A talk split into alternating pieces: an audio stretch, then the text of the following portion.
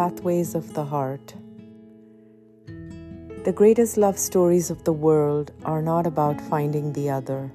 They are about finding ourselves through the journey first, before becoming worthy of the ultimate sacrifice, which is love. In O. Henry's Gift of the Magi, Della and Jim will give up their most prized possessions, which reveal the true nature of their relationship.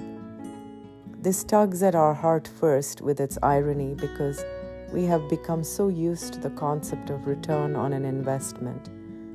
Neither the hair comb nor the watch chain has value, but as we grow older, the story bears open its rare and precious heart.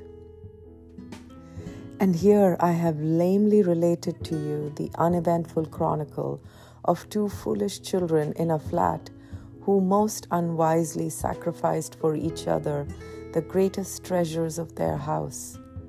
But in a last word to the wise of these days, let it be said that of all who give gifts, these two were the wisest. Everywhere they are wisest. They are the Magi. In the case of the mystic Jalaluddin Rumi, who was a well respected preacher, the pathway to the divine first creates a chasm before he climbs the ladder to the heavens. Through his meeting with Shams of Tabriz, he is changed forever. Says Rumi, If you find me not within you, you will never find me, for I have been with you from the beginning of me. The heart caged by risk is smaller and fearful, acquisitive and tearful. But in the holding of everything we are taught to shun, it grows beyond its confined space and encompasses the universe. Says Rumi, I said, What about my eyes? He said, Keep them on the road. I said, What about my passion? He said, Keep it burning. I said, What about my heart? He said, Tell me what you hold inside it. I said, Pain and sorrow. He said, Stay with it. The wound is the place where the light enters you.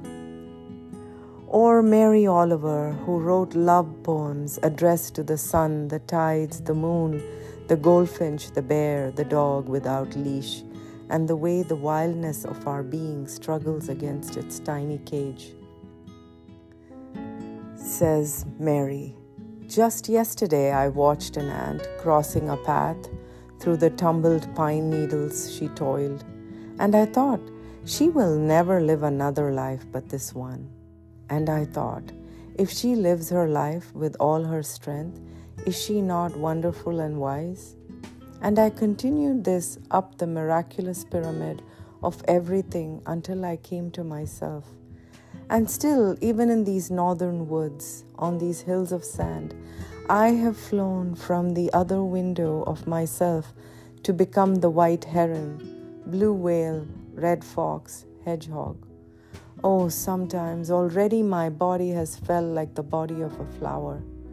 Sometimes already my heart is a red parrot perched among strange dark trees, flapping, screaming and the unforgettable Rabindranath Tagore, whose poetry is woven with remembrance. As love never truly dies, it becomes a living presence, a lasting fragrance that girdles us through times thick and thin. Sings Tagore, This song of mine will wind its music around you, my child, like the formed arms of love. This song of mine will touch your forehead like a kiss of blessing. When you are alone, it will sit by your side and whisper in your ear. When you are in the crowd, it will fence you about with aloofness. My song will be like a pair of wings to your dreams. It will transport your heart to the verge of the unknown. It will be like the faithful star overhead when dark night is over your road. My song will sit in the pupils of your eyes and will carry your sight into the heart of things. And when my voice is silent in death, my song will speak in your living heart. If you want money, be charitable. If you want health, take care of your body. If you want love, give love. Not just to those you like, but back to the world. True wealth cannot be calculated. It has no interest rate, nor does it fluctuate. It has nothing to do with money or age or beauty or fame. The wealthiest are those with the healthiest hearts. I love this practice from the wise elder Angeles Arrien.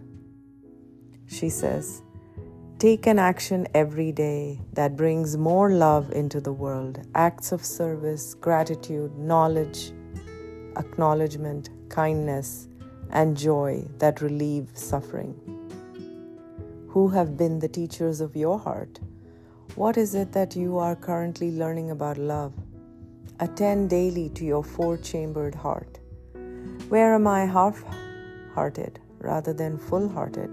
Close hearted rather than open hearted? Weak hearted rather than so- strong hearted? Confused or doubting in my heart rather than clear hearted? A healthy heart weans itself from half hearted, weak hearted, closed hearted, and confused hearted ways.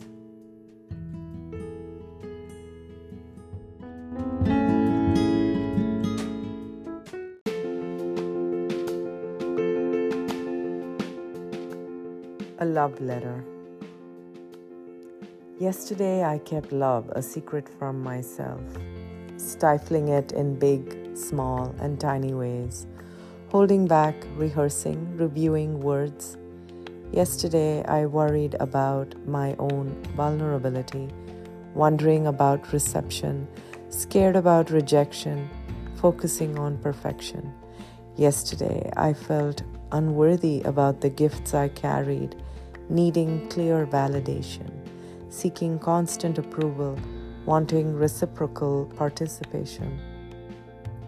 Till I found that time had altered its face, till I realized that it had accelerated its pace, till I understood the futility of hoarding my name, till I knew that we were all the same. Today is now. It is my everyday. Take whatever I have to give. Take whatever I have to say. The guards are leaving, the cautious mind and the gated heart. Love is the contagious fire, transmitted without barriers, sensing everything, fearing nothing, unwilling to barter, brimming with potential. Today I kneel in prayer with the intention of allowing change in sweet surrender so that I may never be the same.